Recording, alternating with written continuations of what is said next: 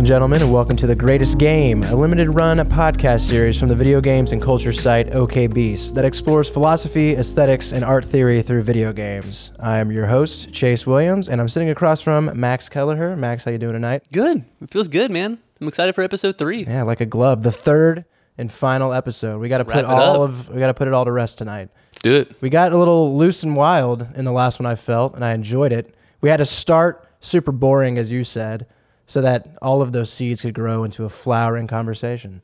Yeah, I felt like episode two was a bit more organic, and I think that the vocabulary established in the first episode helped that out. It's almost like we created a system of constraints that can allow some playful discussion. Am I right? That's one of my questions coming up, man. If you want to dive right into that, the idea of like, are we are we playing right now? We're definitely playing right now. is this play? This is play because think about it. We said in the very first uh, episode with Johann Huizinga's definition that there's a concept of a magic circle that happens with play. And the second that microphones turn on, I think most podcasters who podcast um, will understand this. There's a, immediately a different feeling. People begin to talk differently. They have different types of conversations. They literally adopt different personalities. And I think that's totally indicative of play.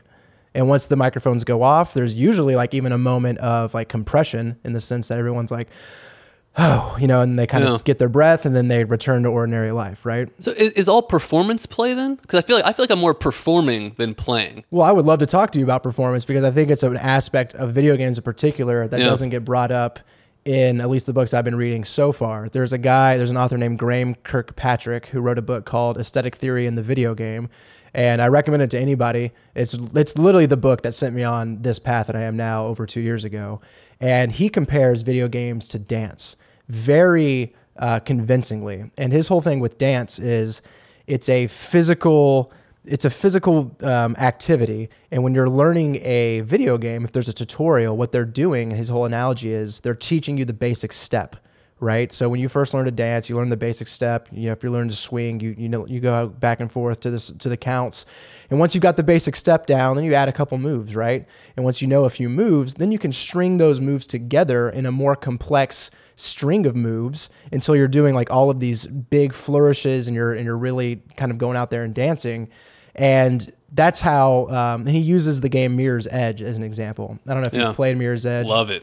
Love So yeah, game. Mirror's Edge is a is a parkour game where it's first person and all of your buttons are basically allowing your character to like duck under things, wall run, grab ledges. When you first learn that game, you just learn jump, slide under, grab a ledge, and next thing you know, you're having to string all of these moves together, much like you would in like a, a, a high level dancing uh, like competition or something. Yeah. And I always found that super compelling. And he even talks about um, how dance wasn't accepted in academia as an art form. It took them a long time to sort of gain that status, I guess, if you will. And I think video games also kind of share that toil right now. Um, and then he go he moves into games like Street Fighter and fighting games where when when an audience is watching Street Fighter, they're not cheering because they see Hadoukens flying and pretty colors and you know all of the effects of the game that they would normally see every day. They're cheering because they understand the physical tension in each of the players' hands that is required to do what is on the screen. So when you- see someone like Daigo in moment 37 um, parry every single one of Chun Li's attacks, it's not that like if you were to just play that animation and it was like on a debug kit from a developer, you'd be like, oh, cool, that's what that looks like. But when you know someone's doing it, then it becomes infinitely more impressive because it's being performed. Yeah. So I I would hear that, and I would say dance is clearly art, and I Can I ask you why? Like why? It, how is, and especially with our definitions from Yeah. the last episode, how is art designed? well, there's a designer, and then they would design whatever medium they choose. So painters would design a painting and then execute. Sculptors would have a, a design in their head, create it, and say, "Yeah, this is art, and I have designed it." Right. So my definition is art is anything that is uh, designed and c- uh, considered art by the designer. Therefore, yeah, any performance would be art through that definition. I think Because someone's just mapping out the choreography, Yeah, even if it was in real time. So my issue then with dance being play, it seems more like a, a better analogy would be like maybe sports, basketball, that kind of stuff. Because dance, uh, there's no unpredictability, right? This is sort of an issue that I raised earlier. In that if you understand the dance entirely and you've been to practice session after practice session, it's still clearly art and maybe the most beautiful art ever. You know, you mm-hmm. could, you could put that in the same category as other forms of art. But is it play if there isn't uncertainty? What if someone's shoe comes off in the middle of the dance? So the the performance, the idea of like live performance could be play, but the dance itself doesn't seem like play to me. In the same way, like a painting. If I look at a painting, it's not that that painting isn't play. How I interface with it could be with the uncertainty of how I'm going to feel. If I look at it, there's uncertainty in, in that aspect. But I, I would still um, put a dividing line between art and play, and really, my dividing line would anchor on the idea of uncertainty. And I'm curious how you would feel about that. With art and play, it's different in that art can have no uncertainty and still be art, but play necessitates uncertainty. I'm not playing if I'm just going through moves over and over again. Like a chessboard, right? If I if we're replaying a game that's already been played and we mm-hmm. already know the moves all the way, we already understand that white checkmates black and we're just going through the moves over and over again. Yeah, I could pick up the queen and, and fumble it, right? And the queen falls. Right. But that's not like interesting. That's not playful. That's just a mistake that was done. That's not like an interesting uncertainty.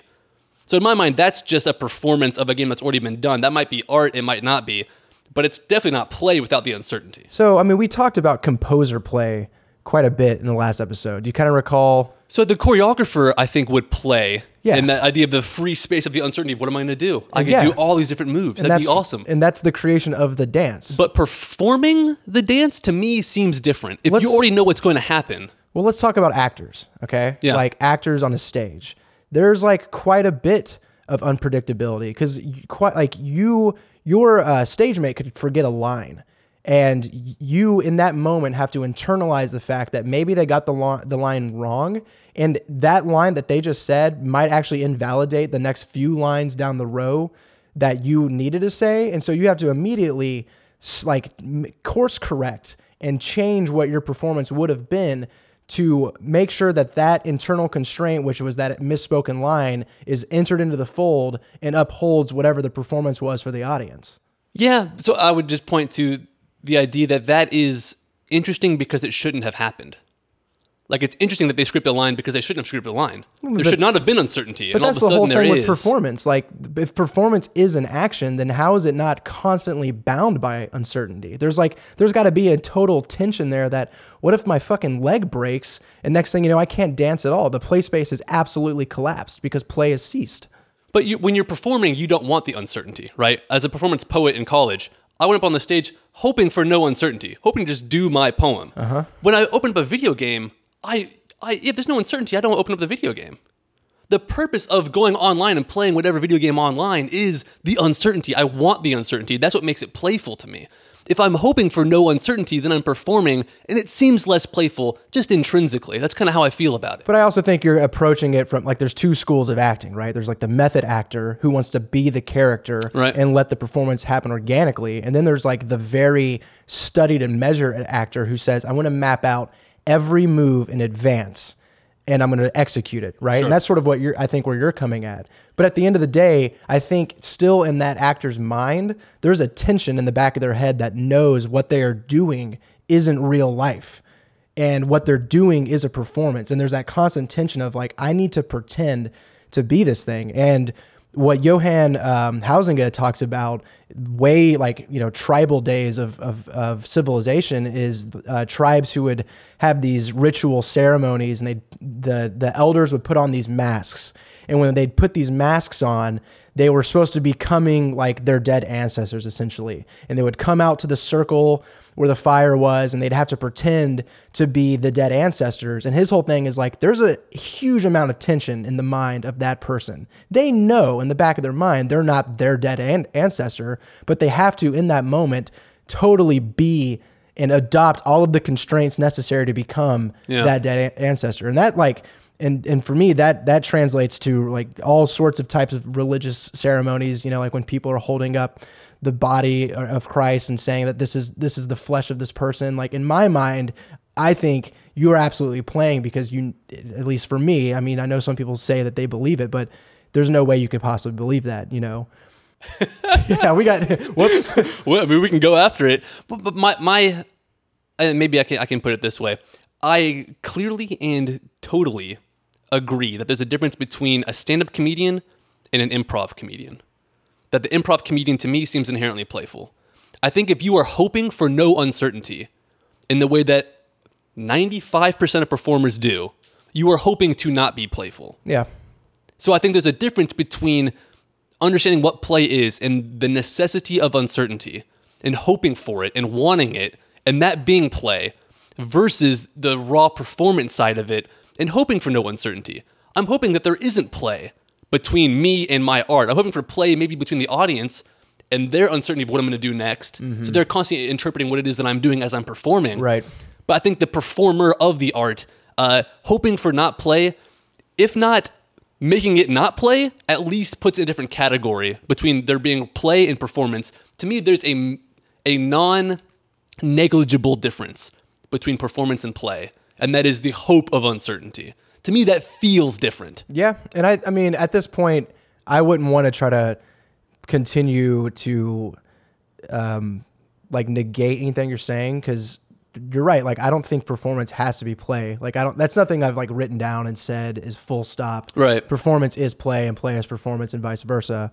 But I just think that play seeps into performance very in very small ways, especially with that tension, like we're talking about, or I was talking about earlier. Um, but no, you're right. I mean, and that kind of brings us the idea of something that we wanted to talk about this episode, and that we were kind of getting at in the last one that kind of feels unsatisfying to me, which is why I want to bring it up again. Yeah. And that was the whole statement of that if play is as simple as move, a free movement through a system of constraints, then anything is play, and if play is anything, it's Then what, nothing. what are we talking about? Yeah. And one, I want to tackle that head on, but two, I also just want to hear from you because this is something I say all the time. Like I tell people, well, if art is everything, then art doesn't exist. Right. Right. Um, that's sort of like a that's a fallacy, you know. Yeah. Uh, but do you kind of ascribe to the idea that like if we're going to say that one particular thing can be anything, then it's also nothing? Do you kind of is that something that you're you're how you can understand that sort of relationship? Yeah, I think without omniscience, you have to understand everything by its opposite. So if everything is art, then what?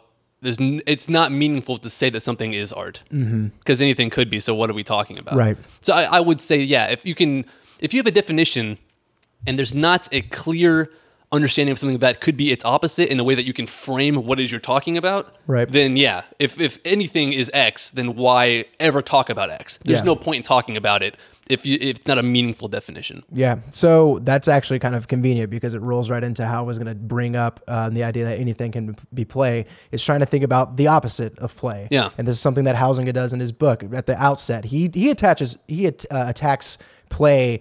Uh, from the onset, from like a language standpoint, and he takes he looks at the word and how um, how cultures uh, uh, describe play in their languages, and it's super interesting. Um, but he eventually tries to say that we don't really have like a cut and dry opposite for the word play, and what he gets at the closest is work. I was about to say that kind of that's what come to mind to me at least is Right. was playing work. And he also says, or like doing things in earnest. And he kind of like really just he he takes a little bit of time to talk about what he means in earnest. But for for how I understand it is like a pointed like genuineness. Like I'm not doing this one thing because the act of doing it is why I I want it to be done. It's like it's something that it's a means to an end, right? Yeah. Um, so those are the his sort of opposites. And so when we think when you were saying if anything can be play, I really wanted to start taking maybe some of the examples that you would have to go that that would um, exemplify things that would maybe be really hard to describe as play, and see if we can just separate a full-on feeling of play of play like a play space you know like hopscotch or something like that and then take an adjective like playful and just playfulness. Like maybe there's just something about this particular action that has um, has a bit of like some of its root is in play, and then also talk about how when things become work or they become necessary, like that's when play starts to erode and it goes away. Yeah. And I want to know where you where you sit with sort of that foundation right there, um, and how and how you can. I don't know, and and, and I also want to work in ordinary life as well because I know that's also been something that you've been hung up on a little bit. Yeah. And so I think anything can be play, but it stems from the person who is playing. So you have to create a game. So I think the, the easy one is like the DMV, right? So you go to the DMV, you sit in a chair and you hate it and you wait and you wait and people are not lazy, but just they don't care. Yep. So you get that feeling, but you could you could make it in a playful way. Where how many times is that guy in the white shirt going to rub his nose? Mm-hmm. Every time he does it, that's going to be ten points for me. And a guy next to me, and hey, if he catches him doing it and I don't catch it, that's like minus five points for me, right? You can make a game out of different things, right? But there are other areas and other arenas where you would put a game in an Xbox and you can't interface with it without it being play as a human. I don't think that's true because like, Okay. because we talked about in the very first episode, we were like, well, would you say that you play video games for a living? And I and my response was like, actually, no, because we have to remember that free will part. Like the fact that I am compulsed, it's compulsory for me to go through my game and like quote unquote play it in certain ways. That's not that's not an experience of play for me. That's an experience of work. okay. You know what I mean? So yeah, I'm, I'm I'm thinking about the heuristics, right? So you're saying, as far as the player, we go back to this sort of satisfaction heuristic, where if there isn't an end state of the game that you would ever find satisfactory, then it can't be play. Yeah. So you would say maybe in that state, if I put a game in an Xbox and I'm just uh, forced to play it, quote unquote, play it. Um, if there's no way that I would be satisfied with the end state of the actions that I am taking, then it isn't play. If, if I can't be satisfied, is that where you would draw that line? You can have choice, variety, consequence, predictability, uncertain. You can have all of these things, but I can't be satisfied because I'm being forced to do X, Y, or Z. I think it would still be a play space. It would just wouldn't be a good one. But you'd be playing. You would be playing. So then it is play. Yes. Like if if you if a game is just not a satisfying game to play, we play those all the time. We play shitty games that aren't satisfying. It just means the play space was non-interesting. But that's sort of my point. Then, if I if I put a, if a game into an Xbox and start it up, and I interface with it, can that not be play? And it seemed like you were saying, yeah, it can be work, but then you just said, well, of course it's play. No, no, no. Oh, I'm trying to like differentiate what we're talking about there. Hmm.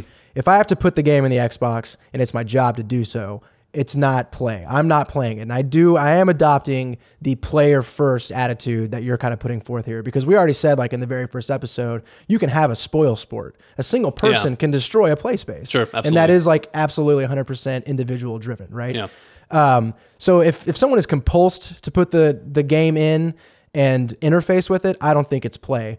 But if someone wants to play the game and they just can't find a satisfying conclusion or they can't find any satisfaction into it, I would just say it's not an interesting play space or it's a frustrating play space. So then, how is it not play?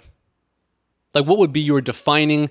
Here's the line between I am compulsed to put a game in an Xbox and I really would rather not, but I do it and I interface with the game in the way that it's intended. Mm-hmm. How is it not play? What would be your line that we could then say anything on the left side of the line is play, anything on the right side of the line is not play? And here's the line. Let's talk about ordinary life. Let's make ordinary life the line. Okay? Because Okay. I, I have to go to work every day and play the game that I work on, right? Quote unquote play, for lack of a better word. Right. I have to interface, Interface, with yeah. the game that I work on. And that has just become the fabric of my routine. And there's nothing new or engaging about doing it. There might be moments where it becomes so, where it's like, oh, I have 10 minutes to kill. And I actually think I just realized a new strategy in here and I want to try it out for a little while. Yeah. Now I'm playing the game. But from that point uh, and before, I wasn't because it's just a part of the everyday fabric of my life. And there was we never entered the magic circle. There was never a tension that at any point in time this play could stop because it never started. Yeah. So you, say ordinary life. If if it becomes different from ordinary life, that is a dividing line between play and not play. Yes. So what about people who play more than they don't? Very playful people, mm-hmm. and the ordinary life is often a game. Maybe they play, you know, professionally, and then it becomes the opposite of ordinary life is, you know, n- having nothing to interface with in a way that there is some sort of goal-oriented interface with a game. If ordinary life is play, then it becomes playful to not play. It seems contradictory. It seems odd. Yeah, I mean that kind of makes sense to me. Like if you if you're a football player, and what if there's a whole six months out of the year where you're like, I don't even. And this is my job. I have to go work out. Then I have to practice the plays. I go on the field. I execute the plays. I come off the field. I'm not playing the game. I'm doing my job. But maybe there's one particular game in the playoffs where you are just feeling it. Yeah. And you want to be there. And the uncertainty of the game and the tension of like the the play space created by the field, you feel it. And suddenly you're not at work. You're playing football. Well, we have to make a dividing line then. So they're still playing, they're just not enjoying it, right? There is still a play space defined by the heuristics we've talked about earlier. There's a play space, and I'm interfacing with a game in a way that is a play space as defined by the rules of the game we've all agreed upon. All the players have agreed upon these rules. You're still playing. So you would say if I'm not enjoying myself, I'm not playing? It seems like you're playing a video game and you can come in and out of play. All of a sudden, th- th- there's 10 minutes to kill and there's a new strategy. All of a sudden, it becomes play. And then I'm back to, no, now I'm working again. Now it's not play.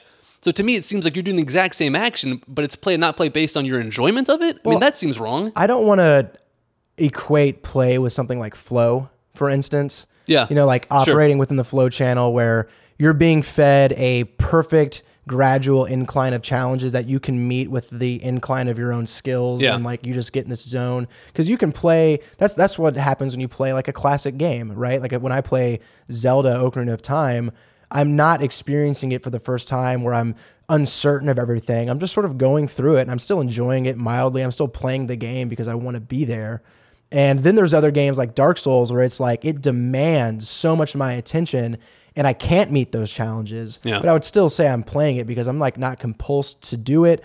And I'm still I've still separated myself from the world around me, you know, and that was like sort of the the very first way I got into the idea of aesthetic experience was through Graeme Kirkpatrick, who said, you know, when when uh, art theorists, for like Kant, for instance, would talk about aesthetic experience, he would talk about being inside of an appropriated time where you lose you lose all feeling of time at all, and you are just in that moment. And to me, like that hyper characterizes play is when you've just lost yourself to the outside world. So we need to be careful, I think, with the definition. So there's there's what is play, and there's what is like good play, like what is fun play. Those are different. So I, I think we need to define again play because it seems like the idea of it is play or not play based on if I feel that I'm working or not working seems to be fleshed out. So maybe it's that simple. I mean, I maybe think it's it like might if, if it's play if I feel like I am playing. Right. If you want to put it to where it's like where it is with art, right? It's art if it's designed and the person who designed it says, yeah, it's art, then it becomes art. If To I'm you. playing and I say, yep, I feel like I'm playing, that's when it becomes play. If we want to make it that broad, Yeah, I think that that fits. Like, I don't think that's uh, unfair. I mean, and that's the thing is like Huizinga. It talks about some of the most basic concepts of play, and he talk. He goes back to the tribal examples, and he talks about this uh, tradition that he calls the potlatch. It's spelled P O T L A C H. Okay. And what this is is essentially like you'd have these two chiefs from two different tribes who would come together, and to prove their like dominance over the other, they would slaughter all their sheep and like burn their uh, crops. And it was basically like, how much are you willing? How like how much do you have that you're willing to continue to go until one of you one of you just cries uncle, right? And and Huizinga has said like this is play. It may be incredibly serious, and they may not even think of it as play, but it's a, and this is why I want to try to draw lines between like being holistically enveloped in the word play and then having something be playful. He said, like, this is a playful aspect of culture because it's a set of rules that is being set up and they're totally arbitrary, Yeah. but they're agreed upon and they have meaning to these two groups of people and they're just, then they're just running through them. But what if the two chiefs say, no, it's not play? Like, this is who this is how we decide who the chief is. We're not playing. I mean, I, I still think like us from our ivory tower could say, no, it's still a playful thing you're doing. Granted, with with our definitions. But then the definition is the person who is engaging with the game thinks of it as play. So the two chiefs are saying, no, we're not playing. This is an election. Then who are we? So you could say we could override it and say, no, you are playing. I think the act of what they're doing is playful. They may not feel like they're playing, but I think that we could call it like a playful, ex- like experience or a playful So maybe- tradition. Maybe, maybe we're beating around the bush. Can you define play? Can we hit? Can we just hit it right on the head? I mean, I still I think that free movement through a system of constraints is very useful. I do think it's a little bit broad after talking to you throughout the course of these episodes, Yeah. and I really like adding that there needs to be some sort of tension. Uh, with everyday life, there needs to be a tension that you know at any point in time, this whole entire thing can come crumbling down. It has to be like an illusion. Yes, like exactly. And it and it needs to be, and it's something that's done. I don't want to say as a like in an end in and of itself because I don't want to like kind of open up that can of worms before we, without closing the one we're on now. Yeah. But I, I there's also that aspect too that like it's something worth doing because you want to do it. I like that. I actually, I think as far as opening the can of worms, to me, that's one of the better definitions I've heard. It's an end in itself. Yes. You are doing X because you want to do X. Right. So uh, it's easy to then point out, you know, with our contradictions of work and play, like that professional gamer, right? It screams the question, the professional Yeah, gamer. What are they're playing. doing? Are they playing or are they not playing? And I think it's kind of cool. You could say, well, it's up to the person behind the console. It's up to the Mm-hmm. person behind the monitor. Are, uh, some of them are probably playing. Some of them probably aren't playing Right. you know and it's up to that person to say i am or am not playing like it's up to the listener are you playing are you not playing and hopefully with these these these vocabulary words and these ideas of uh, engaging in different play spaces you can now um, open up certain games and different experiences in everyday life and decide yes i am or am not playing and we've maybe elevated that conversation a bit Yeah, So, exactly. yeah it feels that way I mean, and there's other things. I mean, Huizinga's housing his entire book goes through um, different elements of like essentially how cultures and society runs, and he points out the playfulness in them. And he talks about um, law, like courts, and the idea of a court being a magic circle that you walk into and immediately you adopt all these new traditions of behavior. People have to speak in different terms. There has to be different words and rules. Like when the gavel comes down, you got to be quiet. That's a for him. It's a very playful act, and it's not playful as in like, oh, we're all having so much fun. It's Right. incredibly serious. But he's saying that this element of culture is extremely playful, and he even talks about like the garb that people put on. Yeah. You talk about the judge's wig and his robes, so t- entirely unnecessary, but it's a part of the costume of that play space. See, uh, we just just destroy the definition we just made. But- But it's, a- it's an end in itself. Court is not an end in itself. and it's I agree. very much a separate and, end. and he says that it is no longer play now, but he just all he's trying to point out is that it's kind of playful in nature. Like it's there's some there's aspects of it that are pretty much arbitrary, and that it once was like way more playful. Like some of the first courts ever were always left up to the gods, either by like dice rolls or like combat and things like that. Yeah. And that was absolutely like Jesus. you know what I mean. So So then it seems like we need to now define like playful. So we, I think I think we have play nailed down, but now you're saying that that work can be playful, and that play can be not playful, right? So those are different. Being engaging in play and being playful are different. Like courts can be playful, but you're, it's not play. I, I think what I really want to do is just have people take a step back to look at some of the more ensconced traditions we have in society and try to maybe look at where they might have elements of play because that's where they may probably came from a playful spot, yeah. you know. And he even talks about um, like the law of nations and war towards the very end, which anytime I can find a philosophy that scales to the individual all the way up to the state, Yeah. I always love it. And he, he talks about some of these Chinese generals who, like, very purposely would not make strategic decisions because they wanted to uphold some sort of code of honor or have they wanted to be considered like more polite than the other person. And in the sense that the potlatch was based on like pure competition, the the actions sort of governing or the rules sort of governing some of these generals' actions that were like not good for war and statecraft, but were just playful like constraints on their behavior. Yeah. You know? It just seems problematic to me to say that like soldiers are playing. Oh, yeah, absolutely. You know what I mean? Like, to degrade. I mean, gladiators aren't playing. They're Right. about to. They're about to die. They weren't. They're not freely like. But then by that definition, like, are they? Right? Is there choice? Is there variety? I mean, if a gladiator wanted to be there and he finds the tension between his life and death to be so intensely satisfying that he enters this state of experience that he considers play, then So, so that's what I like. I like the idea of the individual being able to say like this is play or is not play for me. But I know you're not a fan of relativism. Well, but we have heuristics to, to guide us. I mean, the same way that we said there are um, certain interpretive moves that just quite simply aren't allowed within a given like text or a given painting. Yeah. We can still say that, yeah, just because you tell me you're playing, you know, we have our toolkit now to, to sort of hold your feet to the fire Yeah. and figure it out for ourselves. But if, if we end it with the person understands it as play, that's pretty relativist. So Sure. we have these ideas to where we can now say uh, a play space is almost objectively more or less interesting. There's more choice, there's Yeah. more variety, uncertainty, all these kind of things. Um, if you're willing to end it with, but the person engaging with the play space ultimately can decide whether or not it's play.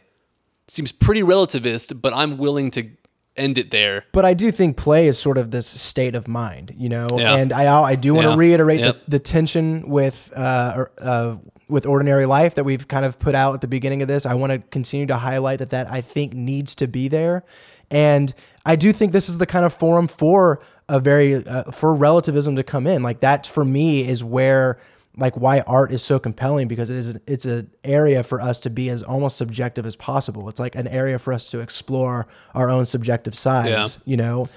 So with that with that idea, can you defend play as a worthwhile use of our time? So when I think of ordinary life, I think of people benefiting themselves. I think of them going to work to establish different um, aspects of society that are worth um, at you know at the, at the lower end money, at the higher end saving lives and that kind of stuff. So when you think of ordinary life, that's when I think of developing skills. Uh, I think of uh, benefiting society, species, that kind of stuff.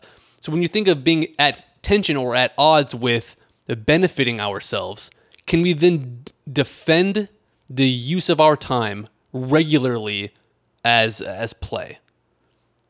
or engaging in ways that are not benefiting ourselves. So you walk in, yeah, you press A to jump, cool, right trigger shoots, awesome. You're shooting a virtual person on a screen, cool. This is a good use of your time.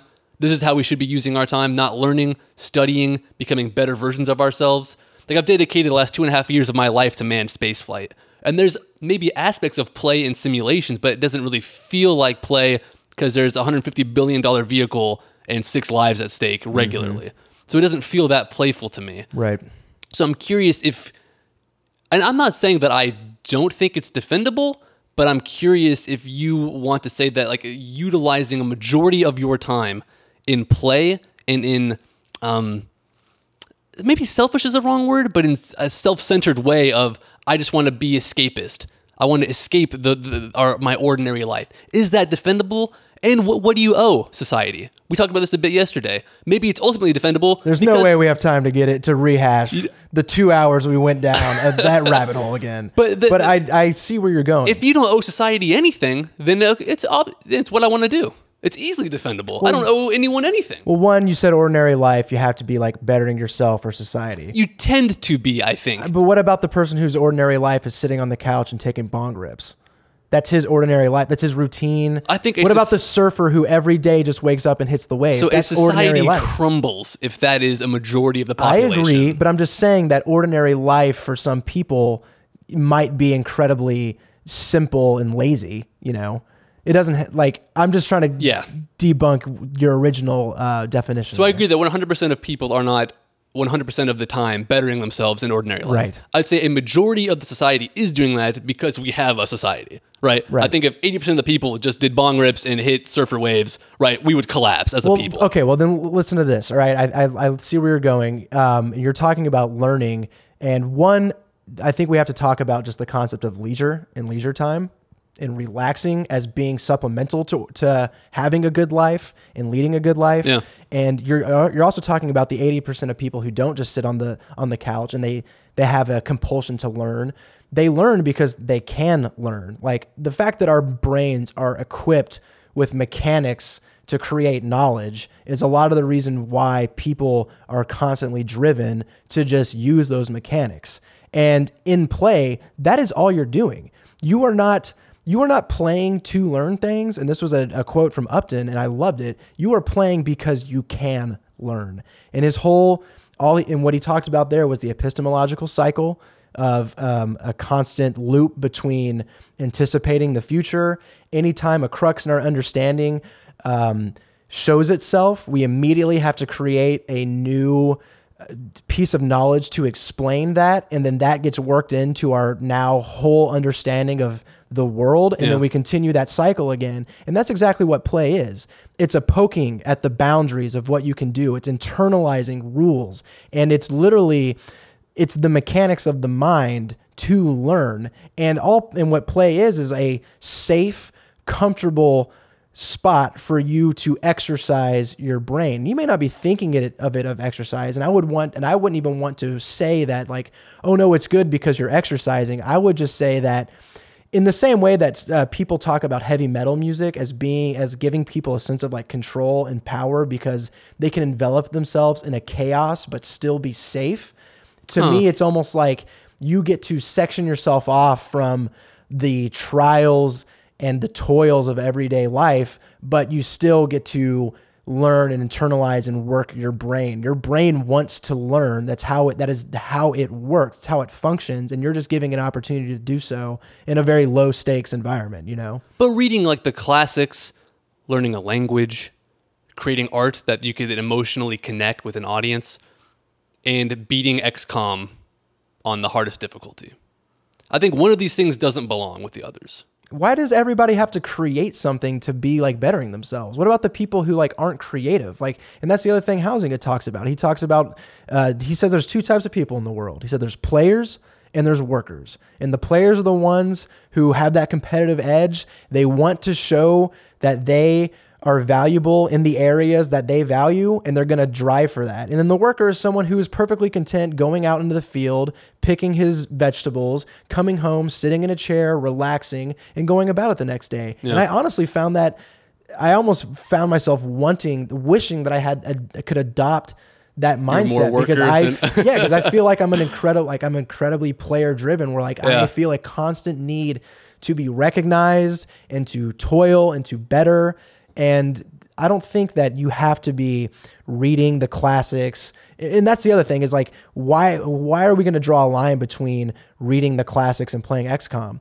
what if XCOM taught your brain how to problem solve in a, in a portable way that can then be applied to outside life That's what I would be. That's what I would point at. Right. Is the ability of video games to allow you to do risk management, to critically think about things, and spatial awareness skills. The ability to look through different strategies and to evaluate different strategies based on constraints of money, of time, of maybe not human life, but of like virtual human life.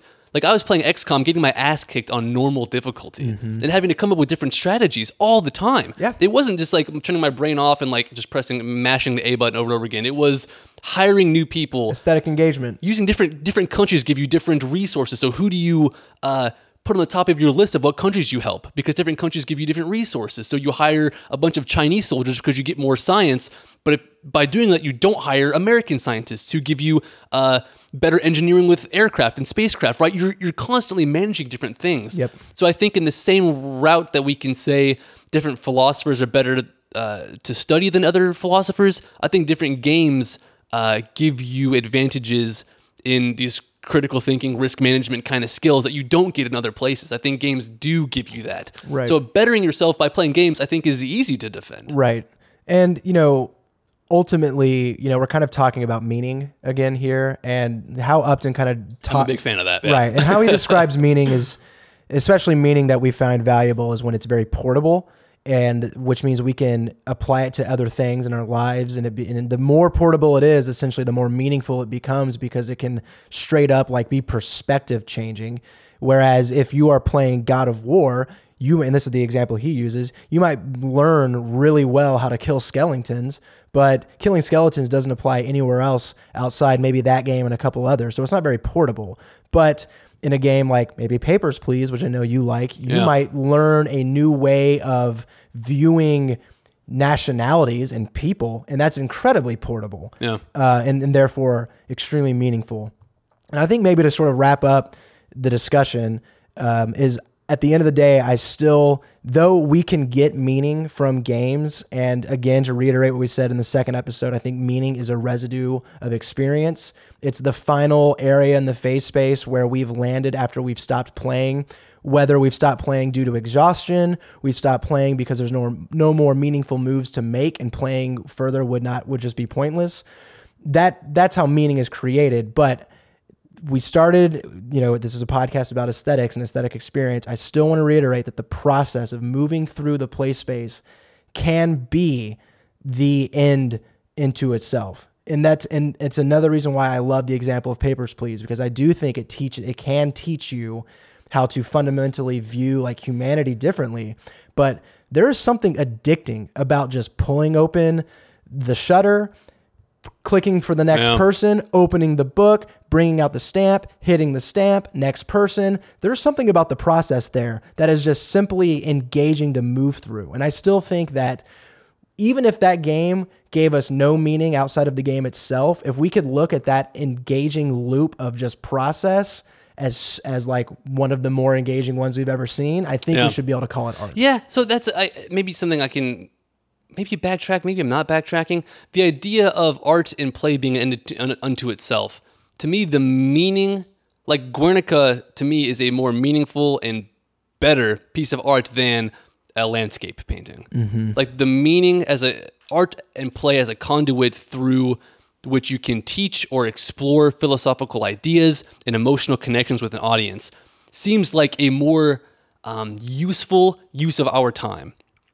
And I'm, I'm curious if you would agree with that, or if you should say play can and maybe should be an end in itself. And it's up to the player to say whether or not their time is being utilized in a way that is uh, the best use of their time. That I'm more relaxed playing God of War, playing Guitar Hero. I enjoy that game more. That's a better use of my time versus me saying, no, there's no philosophical concept, there's no emotional attachment that you're getting through Guitar Hero. That's a waste of your time. That's a bad game. That's a poor play space. Can we objectively and philosophically explore different play spaces as conduits for philosophical ideas, emotional connections?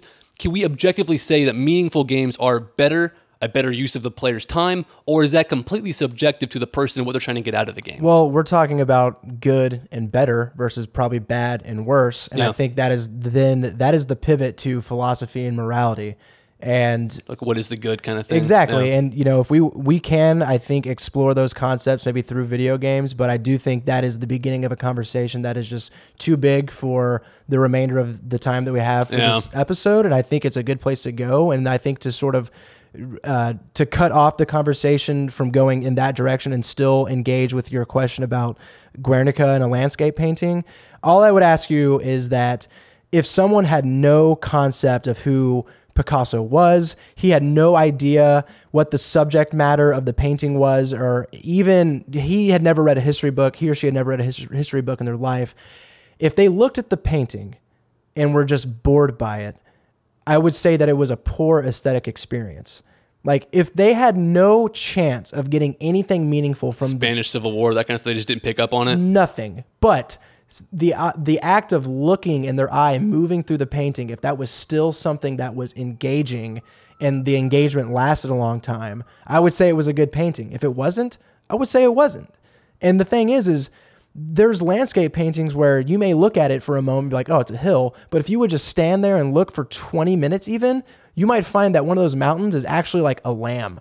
And you just didn't notice it. It's like the magic eye where like it snaps into view really quick. And when that happens, you're like, oh shit, that's Yeah. really cool, right?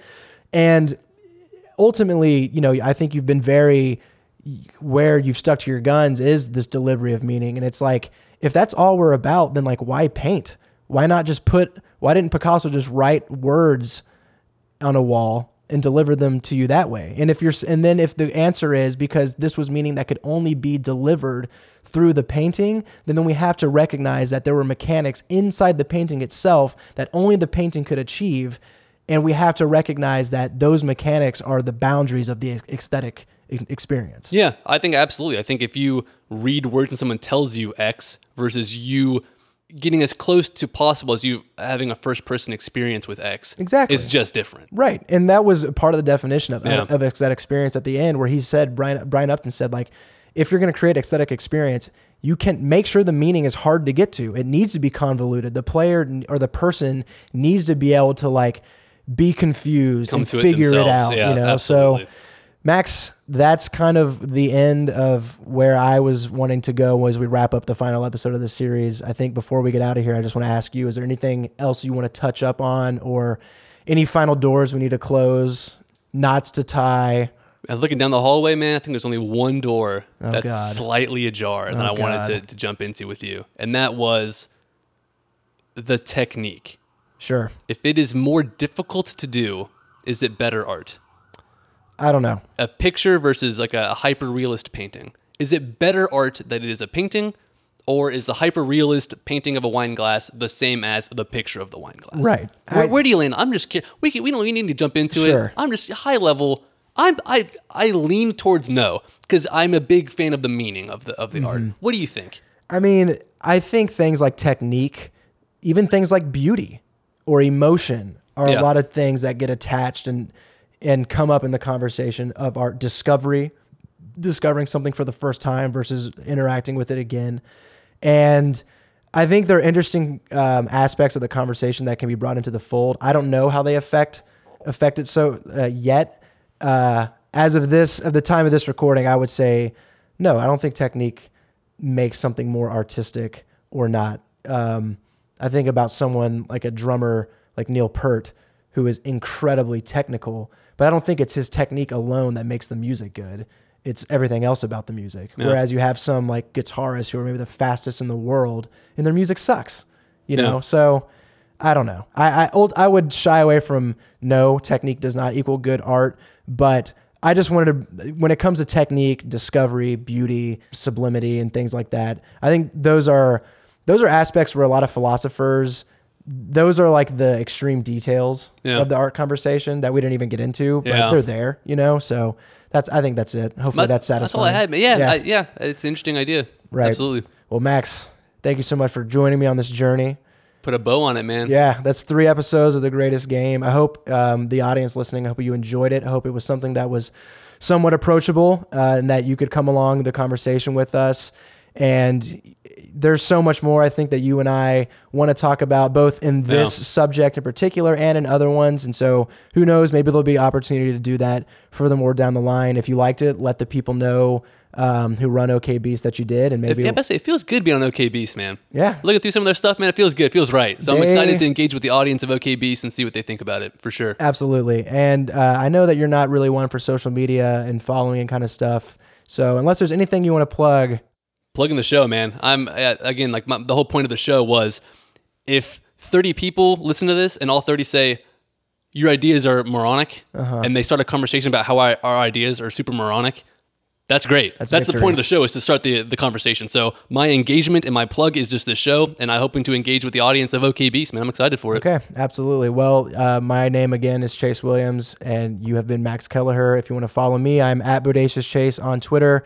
Um, obviously, I like to talk about these kinds of subjects. Yeah. So if you're interested in video games and you want to reach out to me after listening to this episode, I promise you I'm addicted to talking people. I will speak with you right back. Oh, yeah. Um, and then also, of course, you can follow OK Beast on Twitter. They're at OK Beast now, and you can go to their website, uh, which they put great content out, very very highly polished Oh, work. yeah. So that's been the greatest game, and for Max and for Chase, see you later. It's a pleasure. Have a good one.